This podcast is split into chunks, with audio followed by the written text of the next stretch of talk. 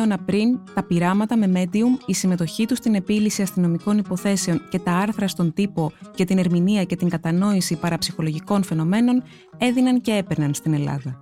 Ένα άρθρο του Γιώργου Ψωμιάδη για το Life.gr. Εκφώνηση Μαρία Δουρκοπούλου. Για να μας ακούτε, ακολουθήστε τη σειρά ηχητικά άρθρα στα Apple Podcast, στο Spotify και στα Google Podcast. Είναι τα podcast της Lifeo.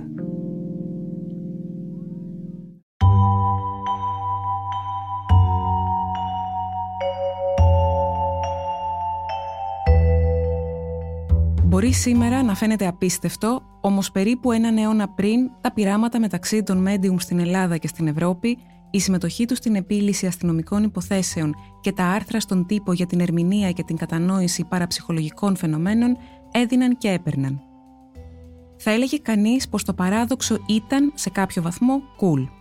Βέβαια, ο πνευματισμός τον 19ο αιώνα είχε κάνει ήδη τα πρώτα του βήματα στην Ελλάδα – Αρχικά με τα περιστρεφόμενα τραπέζια και τις σεάνς, τις ειδικές πνευματιστικές τελετές στα σαλόνια της Αθηναϊκής Υψηλής Κοινωνίας, όπου οι λόγοι αναζητούσαν το υπερβατικό στα μέσα του αιώνα.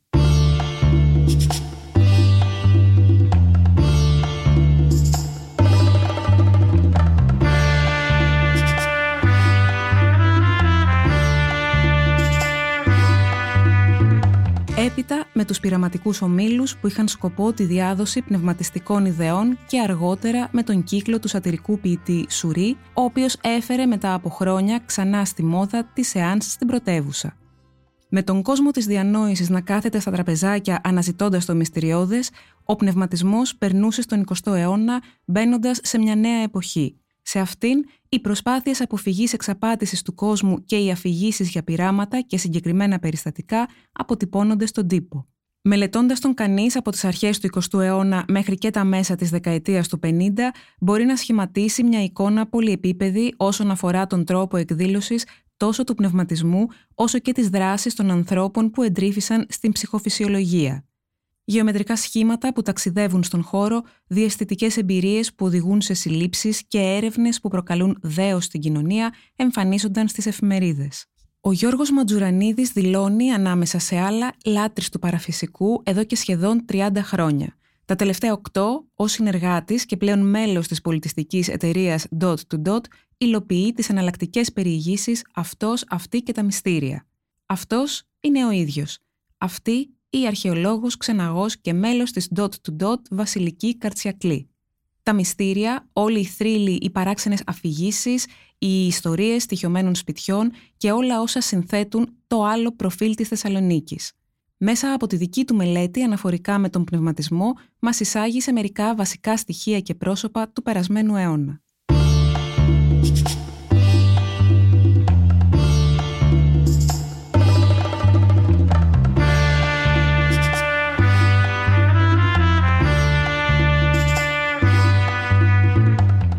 Ονομάζουμε πνευματισμό. Με απλά λόγια, είναι η προσπάθεια επικοινωνίας μας με τους νεκρούς ή το πνευματικό τους κομμάτι που απομένει και μπορεί να επικοινωνήσει μαζί μας. Οι Άγγλοι τον αποκαλούσαν spiritualism, ενώ πιθανότατα να τον συναντήσεις και ως mediumisμό. Αυτή την τελευταία ονομασία την έχει πάρει από τον όρο medium ή ενδιάμεσο, το πρόσωπο που μεσολαβεί ως επικοινωνιακός συνδετικός κρίκος ανάμεσα στους ζωντανούς και στο πνευματικό βασίλειο. Τα medium θεωρούνται άτομα πρικισμένα που λειτουργούν ως μεσάζοντες χάρη σε αυτές τις εξαιρετικές τους ιδιότητες σε ειδικές τελετές της seance. Η λέξη είναι από τη γαλλική seance που έχει τη ρίζα της στο λατινικό sedere που σημαίνει κάθομαι, καθώς οι συμμετέχοντες κάθονται κατά τη διάρκεια της τελετής.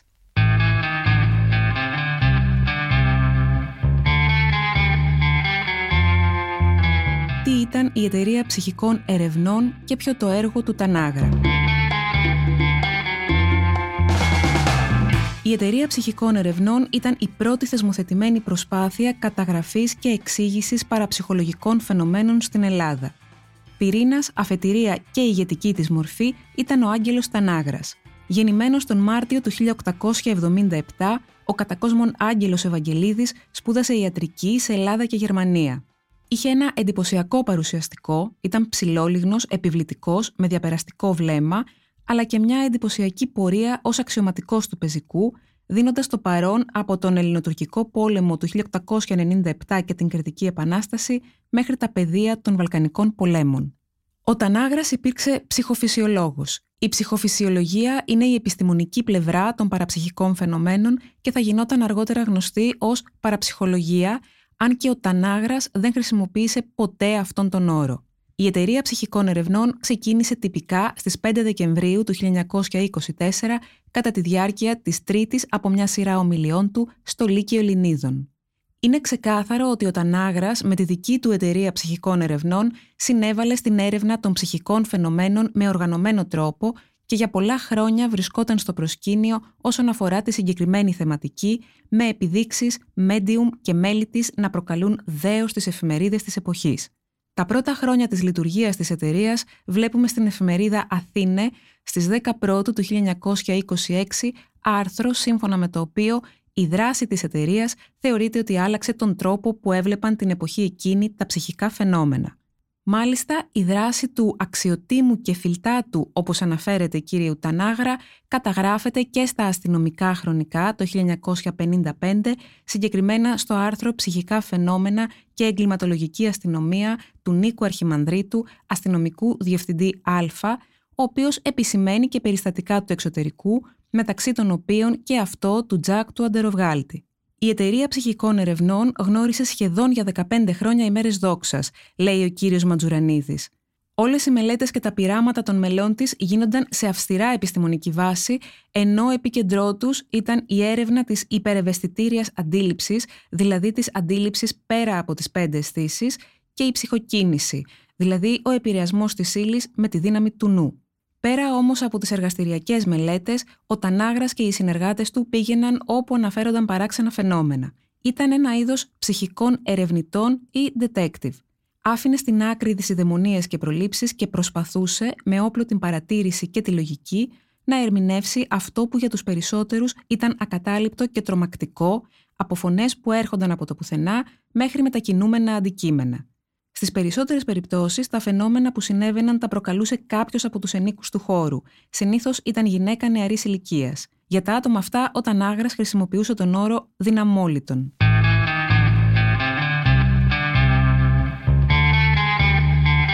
Τα πειράματα.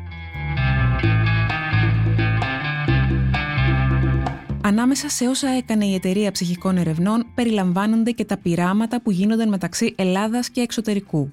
Κατά τη διάρκεια ενός τηλεπαθητικού πειράματος εκπέμπονταν σύμβολα και γεωμετρικά σχήματα τα οποία λάμβαναν μέντιουμ όπως η κυρία Ζακυνθινού, η κυρία Παυλάτου, η Κωνσταντίνα, η κυρία Ιροφίλη, η κυρία Κικίδου, η κυρία Σκαρλάτου, η κυρία Χ. Περακάκη και τα απέδιδαν με τη μορφή που τα αποτύπωνε η φαντασία τους.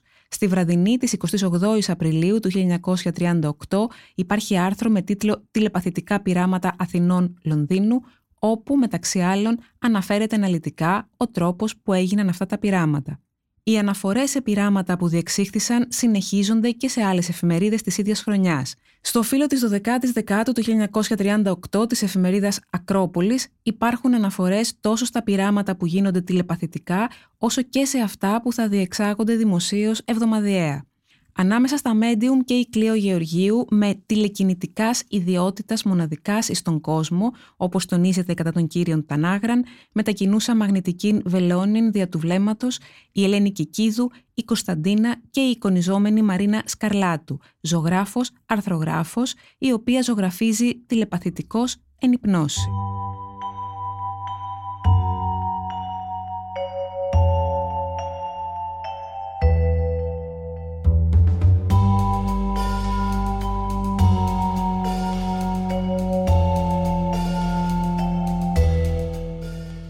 Και επίλυση υποθέσεων.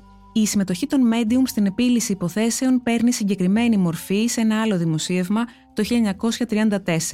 Σε αυτό βλέπουμε το όνομα της κυρίας Ζακυνθινού. Το δημοσίευμα της 30 Αυγούστου εκείνης της χρονιάς στη Βραδινή έχει τίτλο «Πώς ένα Medium οδήγησε τα αστυνομικά αρχάς ή στην ανακάλυψη δύο διαρρηκτών» και εκεί περιγράφεται με ανατριχιαστικές λεπτομέρειες η υπόθεση όπως και η δράση της Ακινθινού για την επίλυσή της. Οι προβλέψεις είναι αναλυτικές.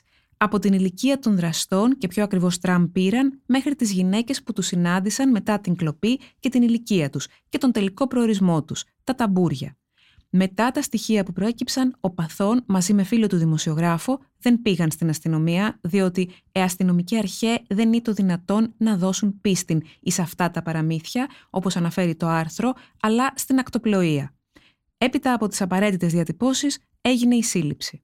Οι δράστες ήταν δύο ναυτοθερμαστές του πληρώματος ενός πλοίου, οι οποίοι αναζητούνται ως διαρρήκτες. Όπως μας ενημερώνει η εφημερίδα, είχαν κλέψει μια βαλίτσα η οποία περιείχε ένα σμόκιν, μια γούνα, γυναικεία είδη ένδυσης, ένα περιδέρεο, μια τσάντα, μια πουδροθήκη πολυτελείας και άλλα συνολικής αξίας 20.000 δραχμών.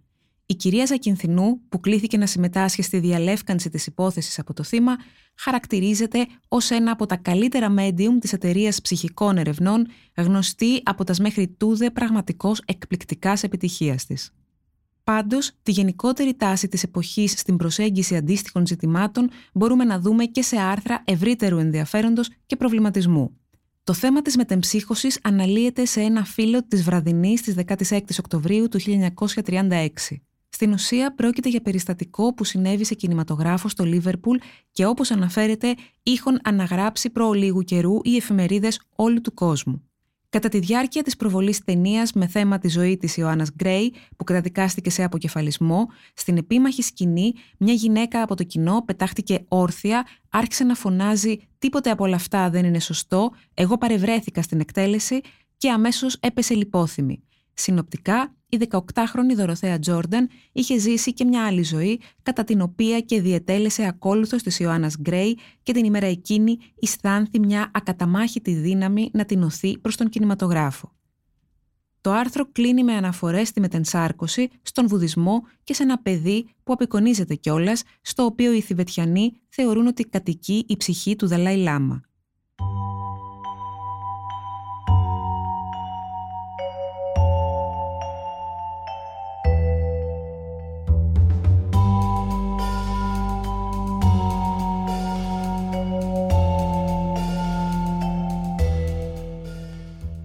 Εκμεταλλευτέ των ψυχικών φαινομένων. Ο ίδιος ο Τανάγρας πάντως, στα αστυνομικά χρονικά της 7 Σεπτεμβρίου του 1953, προτείνει να εξετάζονται τα medium για να μην εξαπατούν τον κόσμο. Δεν θέλει να πέφτει το κοινό θύμα εκμετάλλευσης και εξυψώνει τα πραγματικά medium σε άρθρο με τίτλο «Ε εκμεταλλευτέ των ψυχικών φαινομένων», όπου αναλύει και τον τρόπο με τον οποίο θυματοποιούνται αυτοί που βρίσκονται υπό την επίρρεια έντονων συναισθημάτων μίσους, έρωτα κλπ. Ο κύριος Ματζουρανίδης συμπληρώνει σχετικά.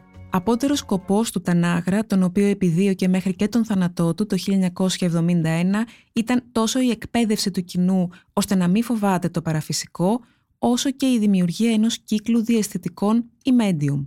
Τα άτομα αυτά ονομάζονταν και διάμεσα ή μεσάζοντες, ένας όρος όμως που στο μυαλό του Τανάγρα παρέπεμπε σε προαγωγούς.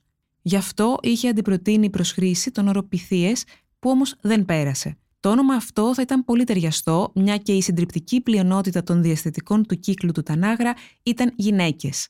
Η δυναμική του Τανάγρα μέσα σε όλα αυτά τα χρόνια ήταν μεγάλη και το καλοκαίρι του 1953 ένα από τα medium της εταιρείας ψυχικών ερευνών, η Ελένη Κικίδου, θα βρισκόταν στα πρωτοσέλιδα ως συμμετέχουσα στη διαλεύκανση μίας εκ των πιο δημοφιλών υποθέσεων του περασμένου αιώνα, αυτής του δράκου της Βουλιαγμένης.